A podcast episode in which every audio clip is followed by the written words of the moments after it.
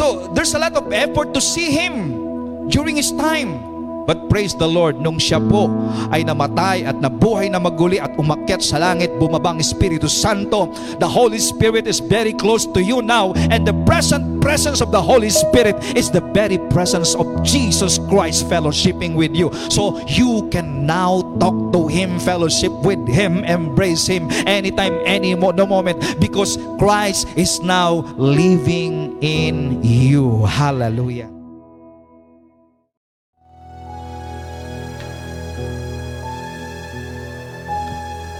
Praise the Lord. Hallelujah. Okay, good evening, everyone. Wow, it's so good to uh, worship the Lord. Truly, the love of God is uh, wonderful. The love of God is so amazing. It transcends uh, in our spirit and in our soul. And as we meditate and enjoy the love of God in our heart, hallelujah, we feel like we are in heaven. Amen? Praise the name of Jesus. Okay, so tonight uh, I would like to welcome all our brethren na nasa kanila pong mga tahanan. Thank you so much for joining us tonight and also to all our uh, participants coming from different places in this nation, Luzon, Visayas, Mindanao. At uh, maging po sa mga nasa ibang bansa, magandang gabi po sa inyong lahat magandang tanghali sa mga tanghali pa sa kanilang uh, lugar at magandang umaga naman doon po sa western countries. So, bagamat tayo po ay nasa iba't ibang mga dako, we are one in spirit tonight. And I do believe that uh, as the Holy Spirit poured out His presence and embracing every one of us here, the Lord is also embracing you wherever you are. Just open your heart and allow the Lord to love you because uh, we were created to be loved by our Father. And uh, we are made uh, children of God because He wants to uh, demonstrate His love for us all the days of our lives. Amen. Praise God. So tonight we're going to uh, study, or I just want to discuss to you about organic Christianity.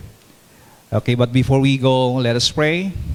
Father, in the name of Jesus, we thank you so much tonight for your presence. And we thank you that you are joining every one of us, Lord, with one spirit in your love and in your presence, oh God. Thank you that you bless everyone. It is your joy to bless every one of us, Lord, with your word, because your word is our food spiritually. At uh, muli, Panginoon, kami po ay lalakas sa gabing ito. Salamat po. At maging ang, ang salita mo, Panginoon, hindi lamang kalakasan ng aming uh, hindi lamang kagalakan ng aming pong uh, kaluluwa, kundi kagalingan maging po sa aming mga katawan, Panginoon, mula po sa sakit at karamdaman. And even your word, Father God, is the power to destroy every works of the devil, Lord. Thank you for giving us that power to destroy the works of the devil in this world. And uh, we thank you for that name, that powerful name, Jesus Christ. Lord, we praise you tonight and forevermore. We give you all the praise, Lord, and to you all the glory in Jesus' name. Amen and amen. Praise the Lord. Hallelujah. Okay, uh, organic Christianity. Pag sinabing uh, mayroong organic, meron ding synthetic, no? Pag sinabing synthetic, ito po ay merong halo. Po pwedeng yung halo na yon ay pampaganda ng lasa or uh, preservatives para nang sa ganun ay mas matagal uh, na hindi mapanis o masira. Pero ito po ay very harmful sa katawan ng mga kakain, ano? Okay, so organic means no additives, no pesticides or insecticides. In this uh, time, sa ating pong panahon ngayon, ay bihira na po ang organic. Kaya makikita po ninyo na ibinabalik na po ang tao na kumain dapat ng mga organic na pagkain. Sapagkat ang organikong pagkain ang siyang healthy foods Okay. Marami po sa mga pagkain po natin ngayon ay it tastes good but uh, sometimes it uh, destroys our health, it affects our health, no? Kaya kapag ka sobra na po yung tamis, sobra na po yung magasarap na lasa, na minsan yung pala hindi natin namamalayan, eh sobrang alat pala yon pero masarap sa panlasa natin. And it destroys our kidney or any internal organs in our body, no? Ah, masarap lang siya sa lasa at maganda lang siyang tingnan, masarap din sa amoy pero ah, very harmful sa ating ah, katawan. Sa kaya mas maganda na bumalik tayo sa organic. Mas maganda na tubig lang ang inumin natin, ano? O di kaya yung mga pinakuluang malunggay, pinakuluan na ano man siya dyan, ano? Pero kapag ka masarong masyadong masarap, matamis, nako, it destroys our ah, health. Okay, so but tonight we're not going to talk about uh, body health, but uh, we're going to talk about a healthy gospel, organic Christianity, or a healthy Christianity. So when we talk organic Christianity, it has the message of organic gospel, just a raw gospel, pure and authentic. Okay. So, organic Christianity has a message. And the message of this organic Christianity is, of course, organic gospel. Pag sinabi nating organic gospel, it is a pure gospel, nothing to add in it. Okay, wala kang po pwedeng idagdag. Sapagkat kapag meron kang idinagdag na synthetic, hindi na po yun ah, organic. Okay, Organic gospel is purely Christ and Him crucified. Okay. 1 Corinthians chapter 2 verse 2, ang sabi po ni Pablo ay eto, Ipinasya ko na wala akong ipangangaral sa inyo, kundi si Hesu Kristo lang at ang kanyang pagkapako sa cross. Okay. Ito po yung pinangaral ni Apostol Pablo all the days of his life. At ah, dahil po sa purong-puro, ano, the pure gospel that was ah, preached by Apostle Paul, and ah, this is all about Jesus Christ and Him crucified, many people or religious people during his time persecuted him. Ano? Hindi nila maintindihan, hindi nila matanggap. Okay? So why Christ alone? Because He is the power and wisdom of God. 1 Corinthians chapter 1 verse 23, we preach Christ crucified to the Jews, stumbling block onto the Greeks' foolishness. So we preach Christ crucified, and to the Jews a stumbling block, and to the Greeks foolishness. Verse 24, but to those who are called, but to you and me that are called by God, to all pure and organic Christians, okay? This Christ crucified that were preached by the apostles, okay? He is the power of God and the wisdom of God. Hallelujah. So it is very clear here that Christ is the power of God and the wisdom of God. Hindi ito maintindihan ng mga religious people during the time of Apostle Paul and even this time. Many religious group do not really understand that Christ alone, nothing to add on it. Christ alone, the organic one. Pag dinagdagan mo Christ plus, then it's no longer organic. Synthetic na po yun. Okay? Pag dinagdagan mo Christ plus the law, it's no longer organic. Christ plus religion, then it's no longer organic. Christ plus your effort or your works, then it's no longer organic. So kinakailangan magkaroon po ng tinatawag na organic Christianity. And tonight, hallelujah, you and I ay ating pong malalaman if we really organic or synthetic. Praise God. So, during the time of Apostle Paul, there are three major groups that are spreading contaminated teachings against the organic gospel during the time of uh, apostles. Number one, na grupo na tumutuligsa sa ating uh, mga apostol nung uh, the early age of Christianity is those Juda- Judaizers. Ang mga Judaizers ay mga Hudyo na na-convert sa Christianity. They believe in Christ and yet the problem for this group is uh, hindi nila iniwanan yung kanilang uh, religious belief. Kasi ang hirap minsan iwanan yung nakamulatan nating paniniwala.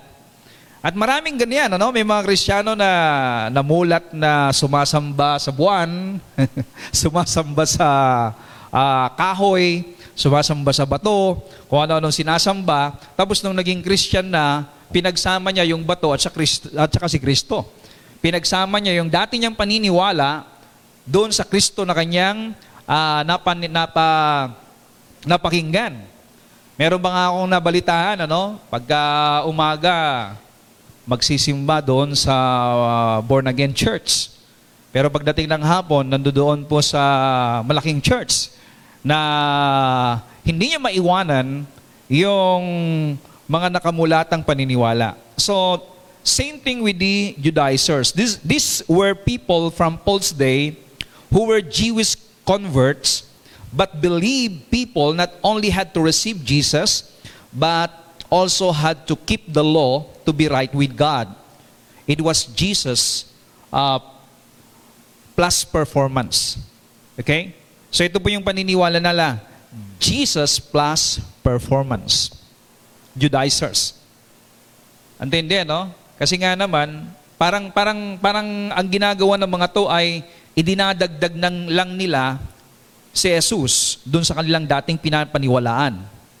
Parang pag pumunta ka sa India, if you're gonna preach Jesus unto them, that Jesus loves them, Jesus wants them to have eternal life, and Jesus died for them, and He is a good God, and He has a very good plan in their lives, wala pong nire-reject ng mga, ano, ng mga ah, Indian na napakarami nilang pinapaniwala ang mga Diyos-Diyosan.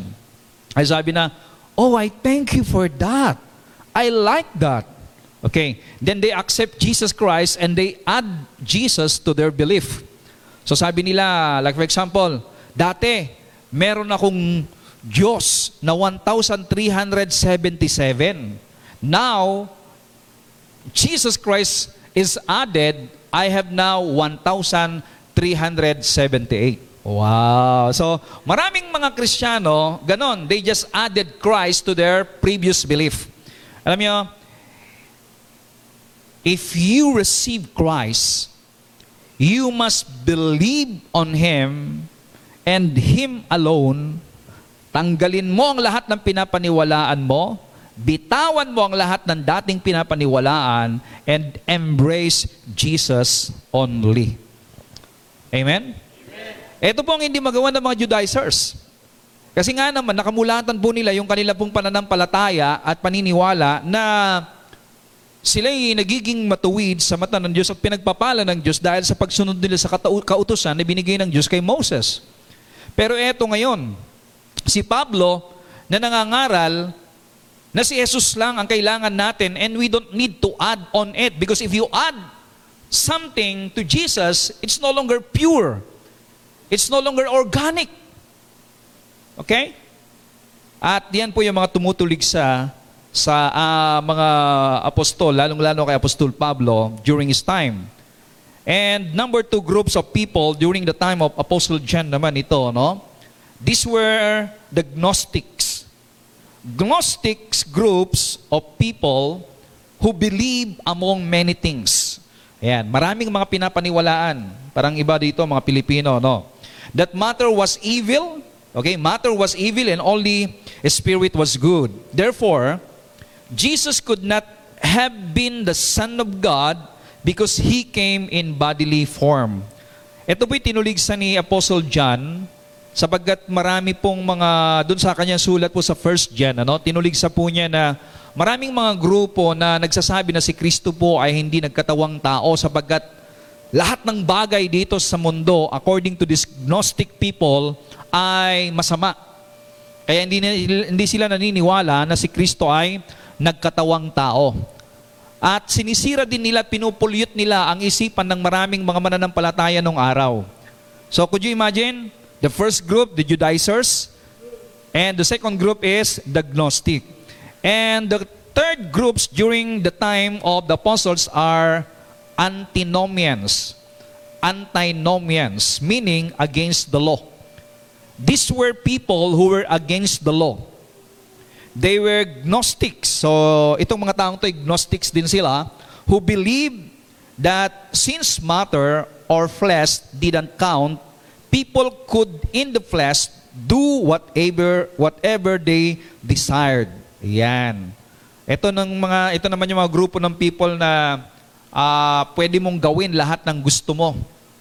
And uh, some antinomians even promoted indulgences of the flesh. Yung pag-aalay po ng sarili. Kaya meron pong mga grupo rin ganyan na nabalitaan ko noon na kung if you really love God, then you have to offer your bodies as a living sacrifice. And some are offering their bodies for sex or whatever. Talagang ano eh, demonic. Eh, kapag inaloan mo talaga ng ibang paniniwala, si Kristo, nagiging nagiging ah, synthetic ito. It's no longer accepted before the Lord. I tell you, hindi tatanggapin ng Diyos ang paninampalatayang idinagdag mo kay Kristo. It must be Christ alone. Because He is the only way. Amen? Hindi niya sinabi na, we are the way. Hindi niya sinabing, we are the way. Kasama ko si Maria, si Pablo, si Pedro, o sino pang mga santo sandita. No. Sinabi niya, I am the way. So Christ is the only way. And more thing here is that uh, ang, ang talagang napakatindi na tumutulig sa during his time is the time of apostle was those people who want to add their efforts, who want to add their works or the religious laws to Jesus Christ. Okay? Now, ngayon naman pong panahon natin, meron naman tatlong grupo na gumugulo po sa ah, paniniwala ng karamihan and some are already uh, uh, ushered into that uh, belief, no? Kaya we have to be careful, brethren. Sa lahat mo ng mga nakikinig dito, we must know our stand when we say we are under grace. Because there are some uh, groups this time, ito po yung mga grupo ng mga inclusionism, universalism, and preterism. Inclusionism believe that uh, all are already saved. Ligtas na raw po lahat. Nung dumating ang Panginoon Yesu Kristo, binayaran ng kasalanan doon sa cross, ligtas na kahit hindi ka manampalataya. So you don't need to believe for, uh, for you to be saved. That is the teaching of uh, inclusionism. And even the universalism. Because the Lord loves all people, then there's no hell. Tinuturo ng uh, universalism na wala ng impyerno, walang demonyo, wala lahat. Lahat ay mabuti. Yan. At ligtas na rin lahat. At yung preterism naman ay naniniwala na lahat daw ng mga prophecy in the Bible has already been fulfilled. Fulfilled na lahat. So ibig sabihin, wala na tayong hihintayin kasi maski si Kristo dumating na raw. Pero alam po ninyo, lahat po ng ito ay kasinungalingan. We believe in inclusionism that Christ include to love all people. God loves all people. But you need to believe in Him. You need to receive Him as Lord and Savior so that you can receive God's forgiveness and eternal life through Christ Jesus. We also believe in universal uh, atonement or buong mundo binayaran ng Diyos ang kasalanan ng lahat ng tao. Kaya nga we have to go and preach this good news. But they need to believe. Ito pong inclusionism and uh, universalism, you don't need to believe. That's their that's what they are teaching this time. Pero ang stand po natin, mga minamahal, ay we need to believe because salvation is grace through faith. Now, let's go back here in organic Christianity. Culture has made it clear that they don't want a Christianity no matter how true it is that they can't get to work. So ibig sabihin, ang kultura kasi ng ating ah, ah, katawan or ang sangkatauhan, lalong-lalo na mga religious people is this.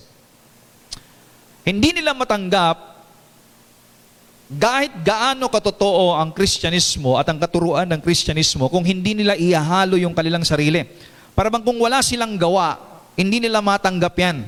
Actually, meron nga po akong ah, ah, mga narinig na mga tao na ayaw niyang tanggapin ang pagpapala kapag hindi niya pinagtrabahuan. Ba? May mga ganun tao eh. Ay, hindi ko, ibig sabihin, ano yon? Hindi ko alam kung ah, siya ay ah, gusto niyang gusto, gusto, gusto niya na ipakita na ah, dapat mabayaran yung kanyang pag o kumbaga tatanggaping blessing pero sa ating Panginoong Kristo binayaran ng Diyos ang lahat. And you must acknowledge that everything is already been given to us and everything comes from God and we enjoy this blessing because it's already been paid by our Lord Jesus Christ. Okay. Now, yun po yung kultura natin na para bang lagi nating inihahalo yung ating sarili, inihahalo yung ating gawa upang lang sa ganon ay matanggap natin yung mga bagay na mabubuti at magaganda. Sa Diyos po, at lalong-lalo na sa mga bagay na espiritual, at maging yung mga bagay na nandito sa lupa, mana, ma, kinakailangan ma-acknowledge natin na lahat ay galing sa Diyos. Kahit sabihin na natin na ito'y pinagpaguran natin, we need to acknowledge that it comes from God.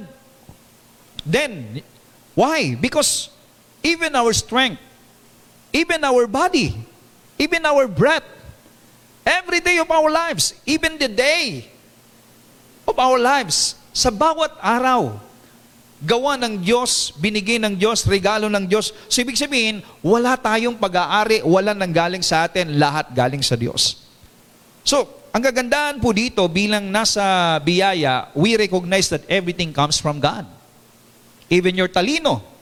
Kung ikaw ay marunong, matalas ang isipan, madaling makaunawa, we need to recognize that those gift comes from God. Because the Bible says every good and perfect gift comes from above our Father. Okay, now, so what is organic Christianity then? Number one, organic Christianity is not so much about the changed life as it is the exchanged life. Meron pong kaibahan ang changed life sa exchanged life. Change is our effort to be right with God through our own efforts. But exchange is about transformation that comes from the inside. Okay. Ah, nung ako po'y bata pa no at hindi ko pa maintindihan po itong organic Christianity. Hindi ko pa maintindihan itong biyaya ng Panginoon. Para ang pagbabago sa buhay ko ay manggagaling po sa akin. At dahil ang mga natutunan ko po na sinasabi po ay you need to change your life, I'm trying to be changed. I'm trying to be good. But the problem is that the more that I tried to, I found out that I'm not good enough. I found out that short po ako sa kalulahatian ng Panginoon. I am fall short in the glory of God. The more that I tried to, I am fall short in the measurement of God. So, if I gonna compare myself to others, lalong merong, laging merong mas magaling kesa sa akin. Laging merong mas mabuti kesa sa akin. Okay, thank you ha.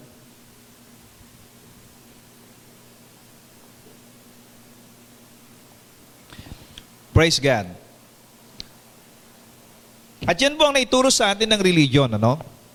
Kaya nga minsan, kapag ka medyo gumaganda yung buhay mo, at nakikita mo na mas maganda ka, mas mabait ka, mas malaki ang pinagbago mo, then you're looking yourself better and higher than the others.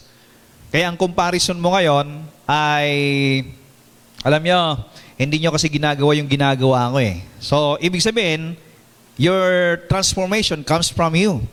Pero ang organic Christianity is recognizing that everything that we are doing good is comes from God. It all comes from God.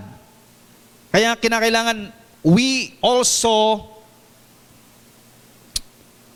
we, we, we, we can also challenge all Christians that we have the same gift, we have the same nature, we have the same righteousness, we have the same holiness that we receive from God nung tayo po ay nakipag-isa sa Kanya.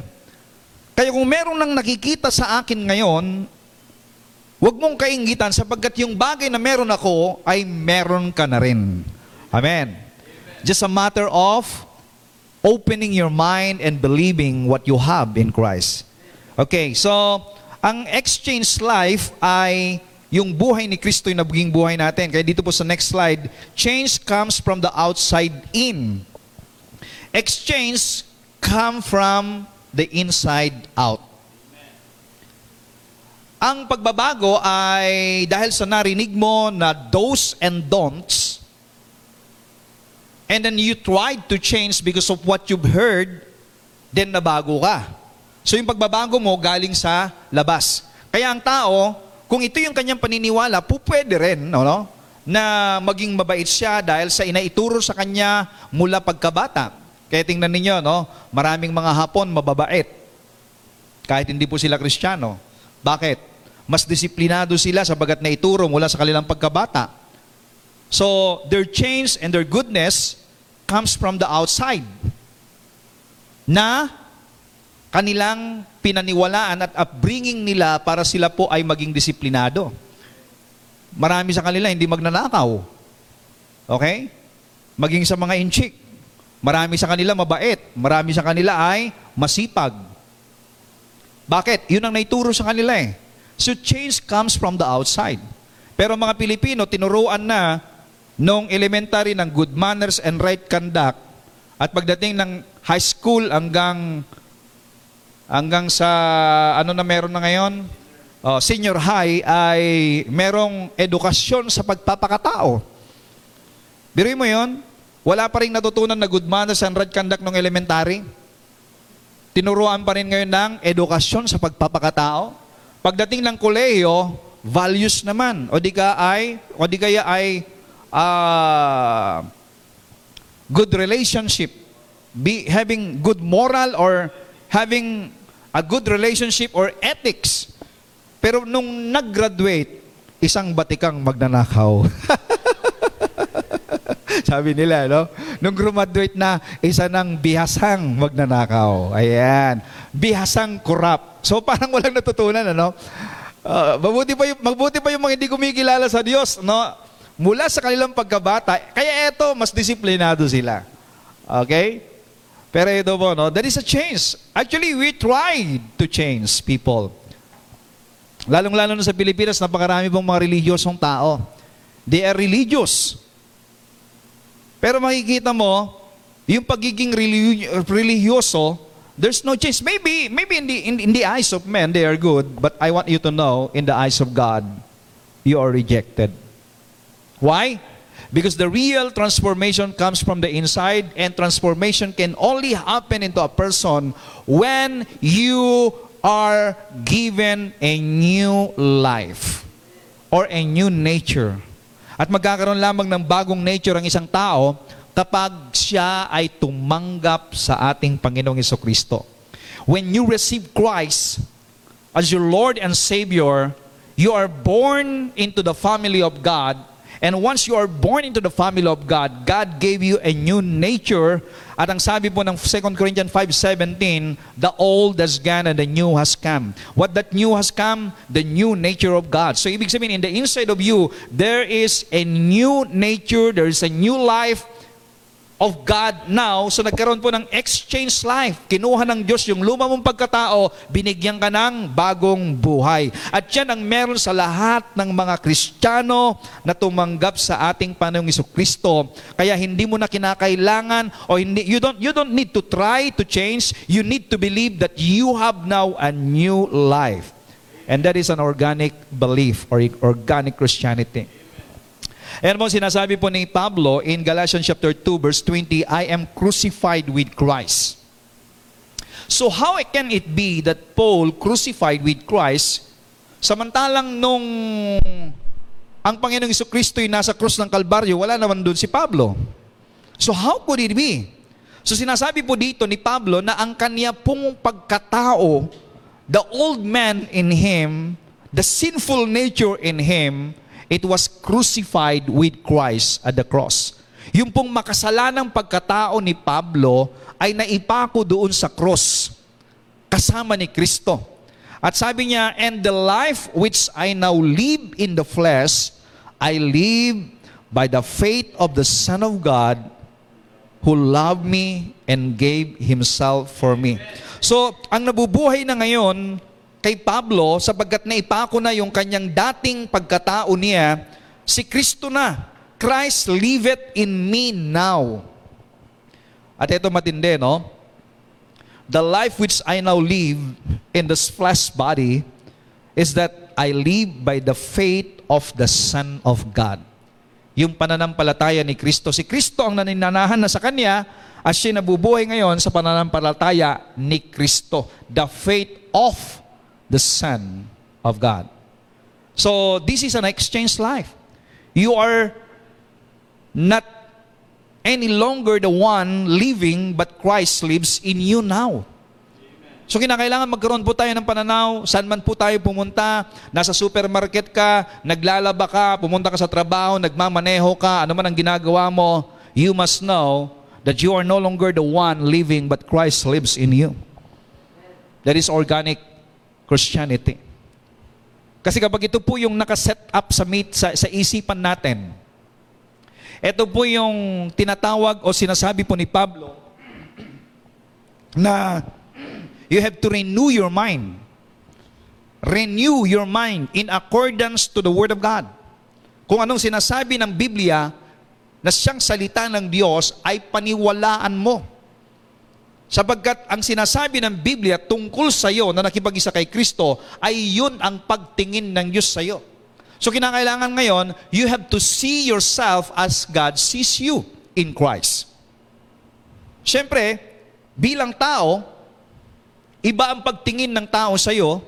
Ang tingin nila, ikaw pa rin yung dati sapagkat wala namang nagbago in the outside. Wala nang nagbago dun sa mukha mo, wala nang magbago sa height mo, wala namang nagbago sa kulay mo nung ikaw tumanggap kay Kristo. Kaya ang, ta- ang tingin sa iyo ng mga tao sa paligid mo, ng mga kapitbahay mo, kaklase mo, katrabaho mo, ikaw pa rin yung dati. Pero there is transformation that was happened in the inside of you when you believe in Christ and receive Him as Lord and Savior.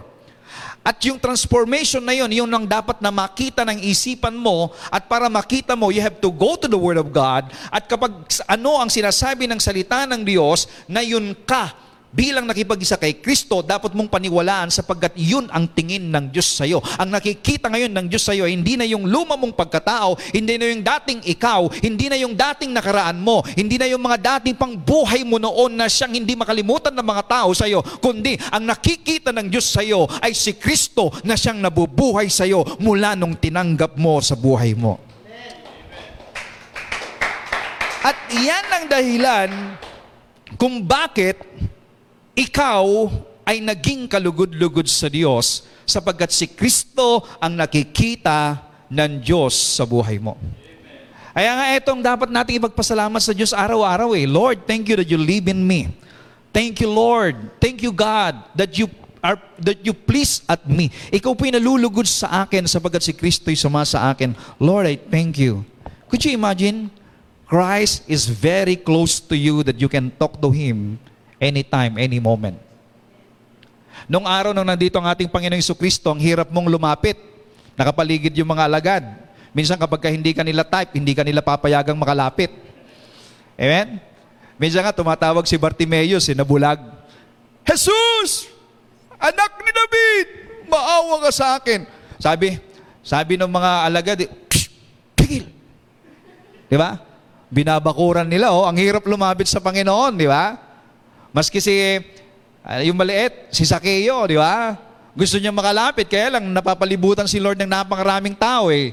Pero gumawa siya ng paraan dahil para lang makita siya. Actually, ang desire ni, ni Sakeo, makita lang. Kaya inakyat niya yung puno ng sikumoro na maraming tinik. Alam mo, kapag ka talagang gusto mong makita ang Panginoon, gumagawa ka talaga ng paraan para makita mo siya.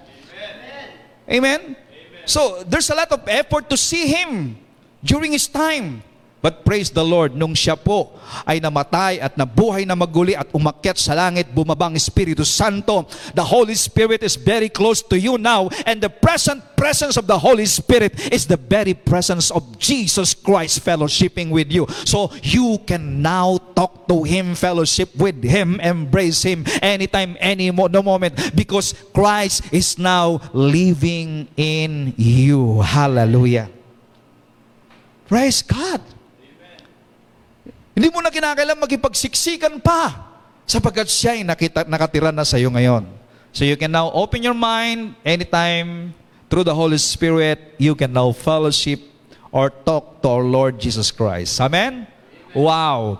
What a wonderful, beautiful privilege of time that we are in at this age because Christ is no longer living in the temple, is no longer living anywhere else. He lives in you and you can talk to Him right now.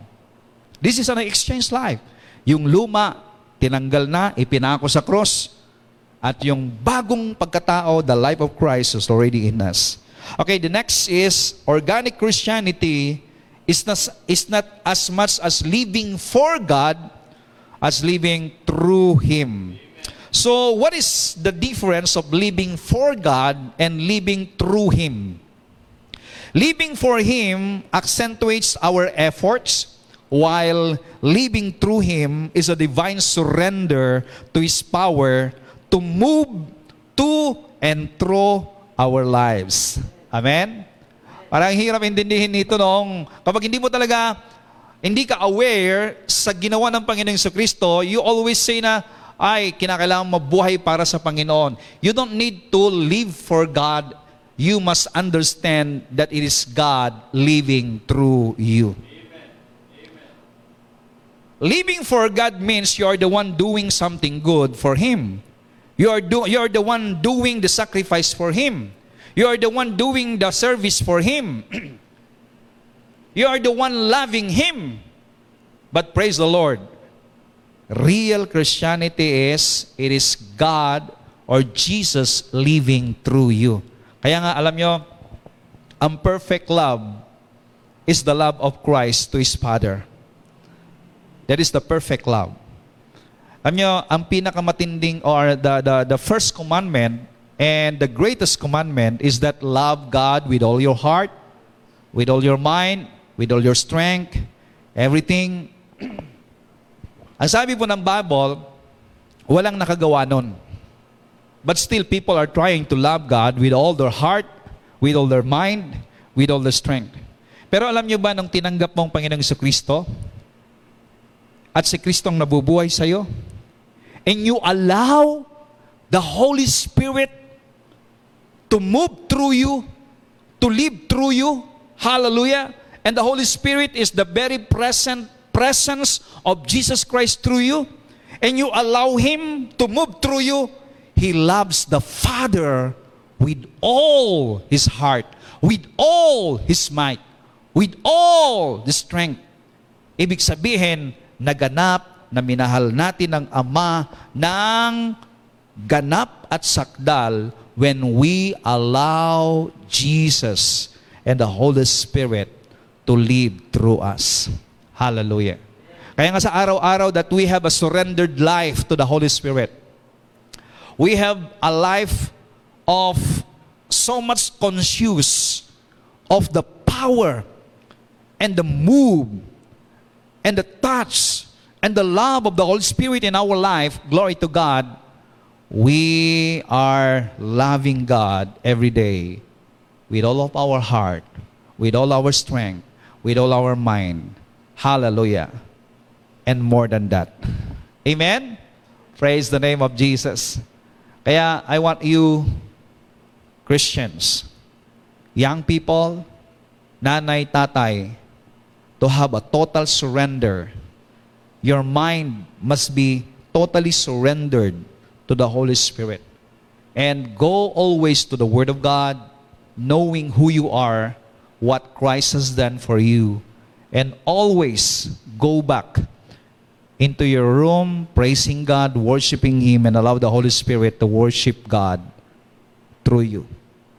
Parang ganito, ang Panginoon ang sumasamba sa Ama sa pamamagitan mo. Naging kasangkapan ka lamang. Amen? Kaya nga, when you come to God in prayer, you just allow the Holy Spirit to uh, move through you. You just allow the Holy Spirit to pray through you. You just allow the Holy Spirit to love the Father through you. You just allow the Holy Spirit to intercede for many people through you. So naging kasangkapan ka lang. Ikaw yung nakikita, pero ang Lord ang gumagawa. So that is organic Christianity. Living through Him. Hallelujah. So living for Him is important, but it is far more important to live through Him. Tingnan nyo dito ah, when it comes to doing righteousness in Galatians chapter 2 verse 16, we know that no one received God's perfect righteousness as a reward for keeping the law. But only by the faith of Jesus, the Messiah. Tingnan nyo ha, kaninong faith? It is the faith of Jesus. His faithfulness has saved us. Tingnan mo ha, sino ang nagligtas sa atin? It is our faith. Is it our faithfulness? No. His faithfulness. Praise God. Ano nagbigay sa atin ng perfect righteousness? Is it by keeping the law? Is it by effort? It is by our own good works? No. But by the faith of Jesus Christ in us. And we have received God's perfect righteousness because of His faithfulness to us. Now we know that God accepts us, no one by the keeping of religious laws. Okay? That we know that God accepts us, no one by the keeping of religious laws. Ibig sabihin, hindi tayo tinanggap ng Diyos because of observing the law of religious uh, uh, do's and don'ts. 1 John chapter 4 verse 9, in this was manifested the love of God toward us. Tignan nyo ha? Because that God sent His only begotten Son into the world that we might live through Him. So it is Jesus lived through us. Papaano nangyari ito? Nung nag-manifest ang pag-ibig ng Diyos sa atin. Kaya it's so good to be manifested or it's so good to soak yourself and your mind, your whole being with the love of the Father. Knowing that God loves you so much, understanding that God loves you so much, hallelujah, will cause the Holy Spirit to drive your being. Praise God. Kaya ang taong in love, grabe talaga, no? Sabi ko nga la, yung sila sabi, wala ka pang nakitang in love na hindi blooming. Lahat ng in love ay blooming. Bumubukadkad ang kanyang kagandahan. Ano? Kung gusto nyong gumanda ang buhay, kung gusto nyong gumanda ang inyong mukha, be in love. Yun lang pong sekreto dyan. Maraming mga tao, kaya nga sabi ko nakik- nak- nakikita ko, and this is proven ha, this is proven. Marami pong mga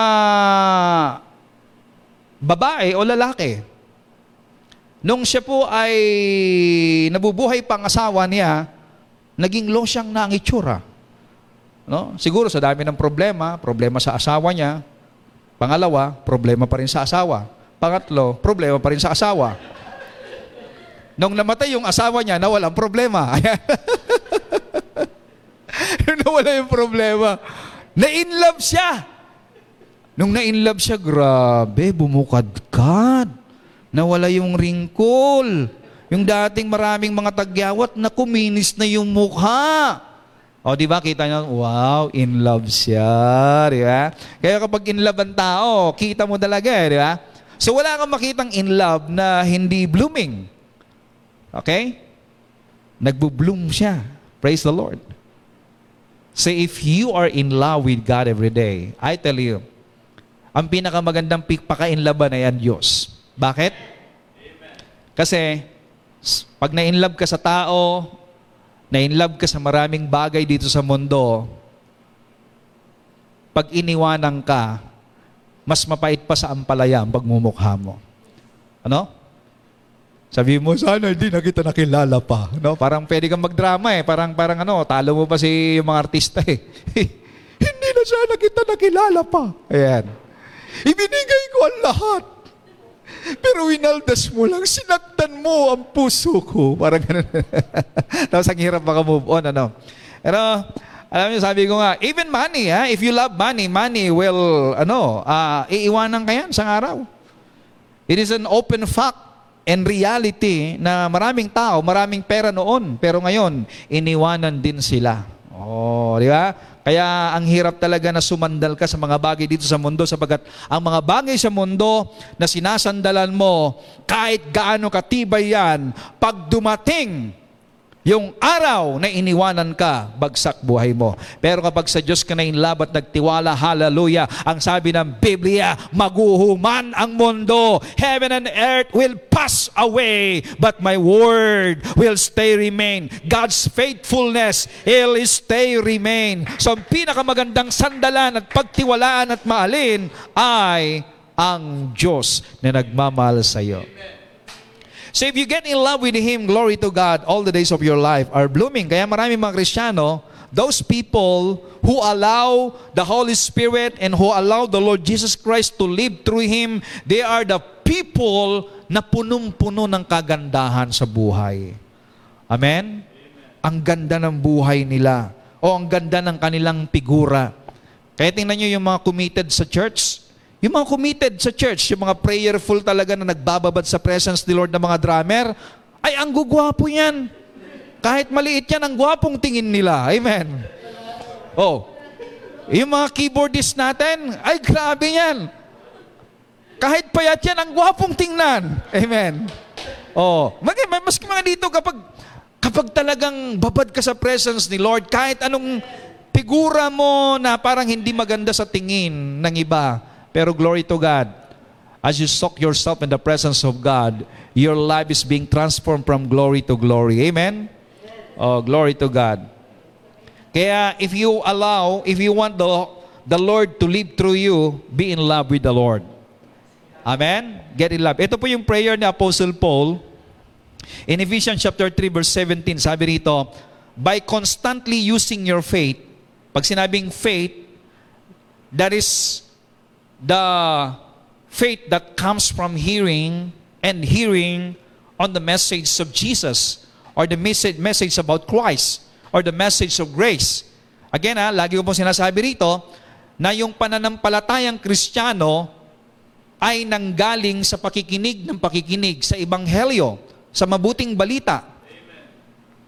So if you want your faith to be strong, to be firm in foundation, you must go here and here again and again, consistently, continuously. Kahit na sabihin mo na narinig ko na yan, you have to hear it again and again.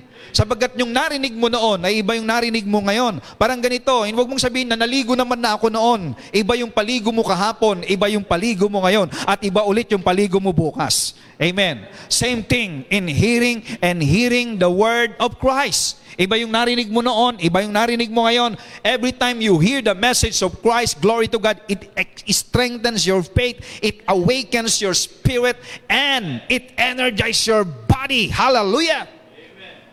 At marami pong nagpapatotoo. Glory to God. Kahit sila po ay naguhugas ng plato, kahit sila po ay naglalaba, patuloy silang nakikinig, kahit paulit-ulit sabi hindi nakakasawa.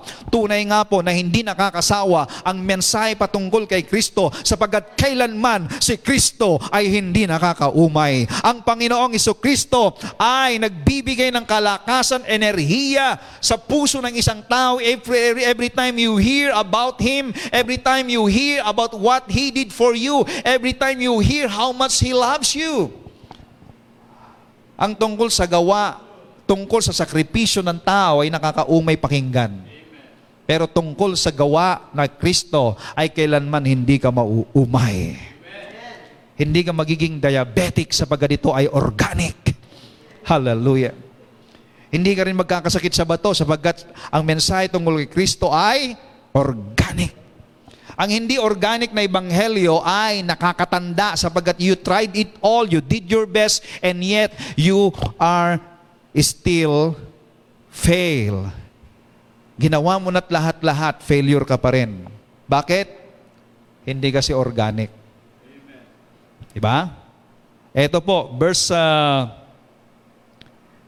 verse 17, sabi rito, no, uh, by constantly using your faith, the life of Christ will be released deep inside you, and the resting place of His love will become the very source and root of your life. Hallelujah. Could you imagine that? The life of Christ will be released deep inside you, and then the resting place of His love. Saan ba yung resting place ng pag-ibig ng Panginoon? It's in our heart. It is in our mind. Hallelujah. Okay. Dito po sa next verse natin, kinuha ko po sa gitna no, ng uh, uh, 3.17 and 18. Sa NASB naman, You, being rooted and grounded in love, okay, if you are rooted and grounded in love, you may be able to comprehend with all the saints what is the width and length and height and, and height, height and depth okay, of Jesus' love for you. If you are grounded, alam nyo, hindi natin kayang sukatin ang pag-ibig ng Panginoon. At ang sabi rito sa verse 19, Know the love of Christ, which surpasses knowledge. Higit pa sa kayang abutin ng iyong isipan ang pag-ibig ni Kristo sa iyo. And when you know, you may be filled to all the fullness of God. Hallelujah. I don't know if you understand these living words. Napakalalim na mga salitang isinulat ni Pablo and ito po yung katotohanan na bawat isinusulat po ng mga lingkod ng Diyos na sumulat po sa banal na kasulatan, it was inspired by the Holy Spirit And this is the reason why we believe that the scripture is the word of God because ang mga katagang ito ay hindi po galing sa natural na isipan ng tao. Ang mga katotohanan ito ay nanggaling po sa salita ng banal na espiritu sa mga taong sumulat nito. And this truth comes alive into a Christian heart if he has the experience in the Holy Ghost or in the Holy Spirit. Eh sabi ko, wow, nagiging buhay ang mga salita na aking nababasa at sinasabi ni Apostol Pablo in this verse because when I am in the Spirit, the Lord explained to me everything, the reality of every word written in this Scripture. Sabi rito, again, know the love of Christ which surpasses knowledge, that you may be filled to all the fullness of God. Do you want to be filled with all the fullness of God? Amen. Then know the love of Christ. Know, not just knowing by having uh, biodata, na katulad ng sinabi ko nung nakaraan, kundi yung knowing here is knowing by having relationship, fellowship, intimacy, ginosko with Him. So how to do that? You are spending time talking to Him, meditating Him, singing to Him, embracing Him, loving Him, na walang ibang laman ng isip mo at puso mo, kundi siya. And as you go deep in this, glory to God, you are be filled, you will be filled with the love of God, and that love of God, hallelujah, will also fill your heart with the fullness of God. At grabe, doon mo makikita if you are full of God, when you go out of your room, your life will never be the same again. You can now demonstrate this love to all people. Alam niyo, ang hirap mahalin yung mga taong hindi ka ibig-ibig, lalong-lalo na yung mga ano, ah, nakikiusap sa'yo na umutang, pero nung pinautangan mo, hindi na makausap, ayan. You can forgive them. Okay? You can love them. Yung mga nanakit sa'yo. Alam niyo, meron akong nabasa, no? Habang, habang nagbabasa ako kagabi, ang pinakamatindi raw pala na isa sa magbigay ng unforgiving sa puso ng isang tao ay yung ano, niloko ka dahil sa pera. Kasi nga, ang pera kasi is there's always connection to your heart. So kapag niloko ka dahil sa pera, ang hirap daw magpatawad. Pero pag napuspos ka ng pag-ibig ng Diyos, hallelujah, kahit anong bagay ang niloko sa iyo, kung mas matimbang ang pag-ibig ng Diyos sa puso mo, you can forgive them. Well, it doesn't mean na pabayaan mo lang yung maling ginagawa, kundi ibig sabihin, you are not affected. You can bless them. Amen. When it, hayaan mo na yung legal. Yung legal ang kumilos at hindi ikaw. Amen? Kasi kapag ka pinairal mo yung, yung hate, yung pinairal mo yung revenge, pinairal mo yung ah, emotion mo na negatibo, kasi sumasakay ang demonyo doon sa negatibong emosyon para makagawa ka ng masama. At yan po ang gusto ng kaaway, ang sumama ang loob natin. But praise God, if you are filled with the fullness of God, could you imagine God so loved the world? God so loved the sinners? And, and hindi lang po sinasabi ng Panginoon na mahal niya yung mga sinners. He came here on earth para ialay ang kanyang buhay, mamatay para sa mga makasalanan. He demonstrated His love for us while we were yet sinners. Wow! If you are filled with God in knowing how much Jesus Christ loves you, then dito mo makikita kung papaano rin mahalin ng mga tao na hindi ka ibig-ibig. Lalo na yung mga nanakit sa'yo. Amen? Praise God. Kaya nga sabi ng iba, hindi ko mapapatawad yan, hindi naman ako Diyos. Yan, di ba? Nakarinig tayo ng mga ganon. Hindi naman ako Diyos para magpatawad. Kaya nga, ito ang sinasabi ko, if you are filled with the fullness of God, it is now God living through you. So ito ngayon, mapapatawad mo, mamamahal mo yung mga taong nakagawa ng mali sa. You can speak blessing to them. So saan daw nagsimula lahat ng ito? By knowing the love of God and being founded in your faith or the faith that comes from hearing and hearing the grace of God. Hallelujah. Now in verse 20, Ephesians chapter 3, with God's power working in us, ano raw yung kapangyarihan na nagtatrabaho sa atin? It's God's power. If you are filled with God, kasi galing sa verse 19, di ba? Sa verse 19, you are filled with God when you know the love of Christ. And now, when you are filled with, with God, you are now living in the fullness of God. Now, dito na magsisimula na ang God's power will work in you.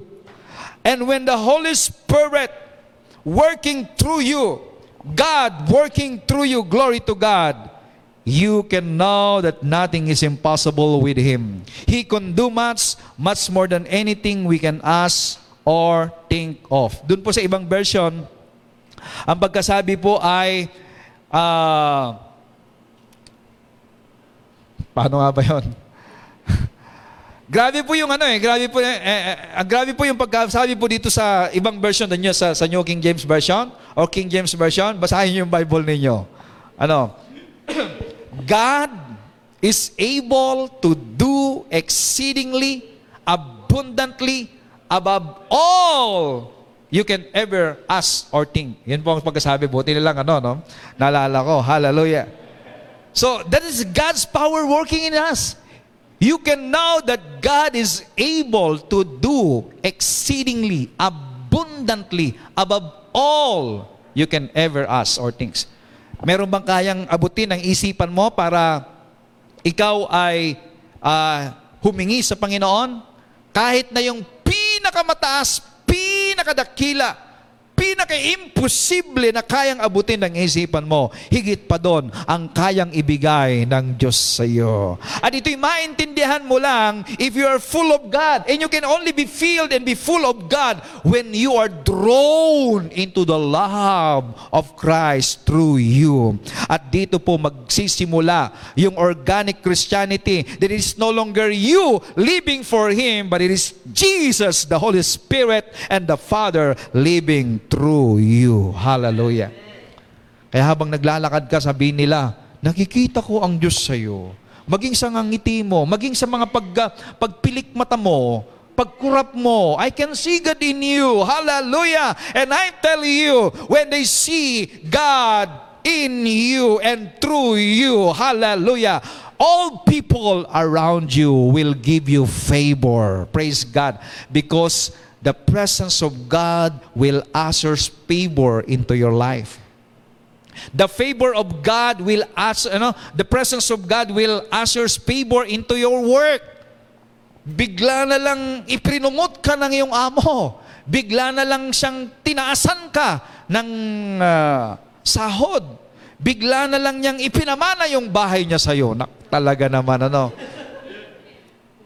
God is working in a ways we cannot see. Di ba sabi nga rito, di ba, na po pwedeng gawin ng Diyos ang mga bagay na hindi kayang abutin ng ating kaisipan. Sometimes may mga nangyayari sa atin na hindi natin kayang ipaliwanag. Why? Why this happening to me? Huwag ka nang magtaka. Because katulad ng sinabi ng Diyos kay Abraham, I am your shield, your very great reward. Kapag ang Diyos ang naging reward mo, hallelujah, siya ang may-ari ng lahat. It is more rich than this world if God is your reward. Could you imagine if God's presence is in you and God is God is uh, living through you? Oh, what a favor. Amen? And yan po ang gusto kong maranasan habang ako'y nabubuhay. At ako'y naniniwala that the goodness of God, the favor of God, will follow me all the days of my life as long as I live. Because I do believe that as long as I preach Jesus, as long as I lift up Christ and what He has done at the cross, as long as I open up the mind of people how much God loves them and the power and the, the miracle of being one in Him. Hallelujah. I do believe that the favor of God will ever increasing in my life and even in your life, in our life. Hallelujah. Kung ang mundo ay naguguluhan, kung ang mundo ay nagkakagulo, ang buhay naman natin ay papayapa ng papayapa. Ang buhay natin ay paganda ng paganda. Ang buhay natin, hallelujah, ay pinagpapala. Praise the Lord. Oh, ang sarap magpuri sa ating Panginoon. And our last slide is this. Hallelujah. Organic Christianity is believing that Christ is our life. Ibig sabihin, the exchange life. And Christ is living in us and through us. Amen? You're not trying to change your life. Christ is already your life. And you're not trying to live for God. You're allowing the Lord to live through you. And that is organic one. Do not add any good works. Just allow God. And you can know that those good works is the work of God through you. Of course, we are not against good works. But it is not our works. But it is not our effort. It is the work of God through us. Amen? Kaya dapat ma-recognize nyo, ay, ang galing-galing mo. Galing ni Jesus yon. Ay, ang sipag-sipag mo, si Lord yon. Amen? Sa buhay ko. Pero kapag pangit yan, hindi po si Lord yon. Ay, ang tamad-tamad mo, wag mo sabihin si Lord yon, ha? Hindi po si Lord yon. Pagka sinabi, ay, bakit ang pangit ng ugali mo? Huwag mong sabihin si Lord yon sapagkat hindi pangit ang ugali ng Panginoon. Amen? Halimbawa ay ano, nakikipag-away, nakikipag-away ka dahil hindi makabayad ng utang, sabihin mo si Lord yon, hindi yun. Si Lord nagpapatawad. Amen? O, di ba? Praise the Lord. Glory to God. Kaya, alam nyo, if you're full of God, hallelujah, lahat ng makikita mo sa paligid mo ay bulaklak. Lahat ng makikita mo sa paligid mo ay masaya. Hallelujah! Glory to God! Praise the name of Jesus. If you want to be happy, if you want your your if you want to see your surroundings na parang paraiso, parang nasa Garden of Eden, you must be filled with God's love. Oh, hallelujah. And you can see that in the Garden of Eden, everything is organic. And your love to God is organic because it is Christ loving God through you. Amen? Amen. Praise the name of Jesus. Palakpakan natin ang Panginoon. Hallelujah. So, uh, ipagpatuloy po natin ang organic Christianity sa susunod po na Friday. Amen. And uh, sa lahat po ng mga nanonood po sa atin, abangan nyo po ang ating pong mensahe po sa linggo. Ipagpapatuloy po natin yung uh, uh, mensahe ng Panginoon patungkol po sa mabuting balita when He commanded the stars to go in their line and there is a message to us. So marami na po tayong napag-usapan pero marami pa po tayong pag-uusapan tungkol dito. And I tell you, God is amazing. Hallelujah. Praise God. I am so amazed with the power, with the greatness, with the wisdom of God. And you can only understand all these things when you are in the Spirit, I tell you. Kaya, hindi nakakasawa talaga ang Panginoon. Lalo kang maa-amaze may mga ganda na minsan pag tinititigan mo habang tumatagal, nagsasawa kang tingnan. Pero ang kagandahan ng Diyos, ang karunungan ng Diyos, ang kabutihan ng Diyos, kahit maya't maya at nakatitig ka, the more na tumititig ka sa kagandahan ng Panginoon, sa kabutihan ng Panginoon, the more na you want to see Him more, the more, the more that you are amazed. Kung na-amaze ka kahapon, lalo kang maa-amaze ngayon. Kung na-amaze ka sa pag-ibig ng Diyos kahapon, lalo kang maa-amaze ngayon. Bakit? Because the love of God are new every morning. The faithfulness of God is new every morning. Iba yung pag-ibig niya sa iyo kahapon. Iba yung pag-ibig niya ngayon. Amen? Kaya ibig sabihin, laging brand new ang pag-ibig ng Diyos. Every time you open your eyes in the morning, you can see the brand new love of God. At wala kang ibang makikita kundi ang Panginoong Kristo sapagkat ang Panginoong Kristo ang siyang kapangyarihan at karunungan ng Diyos upang mahalin ka. Ang Panginoong Kristo ang siyang kapangyarihan at karunungan ng Diyos upang pagpalain ka. Ang Panginoong Kristo ang kapangyarihan at karunungan ng Diyos upang iangat ang buhay mo, pagandahin ang buhay mo at bigyan ng buhay mo ng ganap at kasiya-siya. Ang Panginoong Kristo ang siyang kapangyarihan at karunungan ng Diyos. Kaya as we go deep in understanding understanding and as we go on paulit-ulit na unawain ito, hallelujah, lalong lumalawak yung ating kaalaman tungkol sa karunungang ito at kapangyarihang ito ng Diyos. At siyan ay walang iba kundi ang Panginoong Heso Kristo. Thank you, Lord. Thank you, Holy Spirit. And I declare that you are blessed every day of your life. The Lord is with you. I can feel the presence of God and I know that the Holy Spirit is overflowing into your heart right now. Just enjoy Him and allow the Lord to love you and embrace you all the days of your life. When you close your eyes in the evening, when you go to bed to rest, just make a smile and say, Lord, thank you that you love me. Thank you for all the blessing that you gave me, Lord. Don't talk about the problem. Talk about the love of God. And I tell you, as you do this, magkakaroon ka ng malinaw na kaisipan at sharp na kaisipan upang resolbahin ang lahat ng mga ah, problema na anumang meron ka sapagkat ang karunungan ay manggagaling sa Diyos. Just allow the Lord to move through you. At paggising mo ulit sa kinabukasan bukas, when you open your eyes, hallelujah, just say, God, thank you. It's another day for me to enjoy. It is another day for me to experience your goodness. It is another day for me, Lord, to be filled with your wisdom and doing something to be a blessing to many people. Amen? Oh, grabe, hindi na ako matapos-tapos dito eh.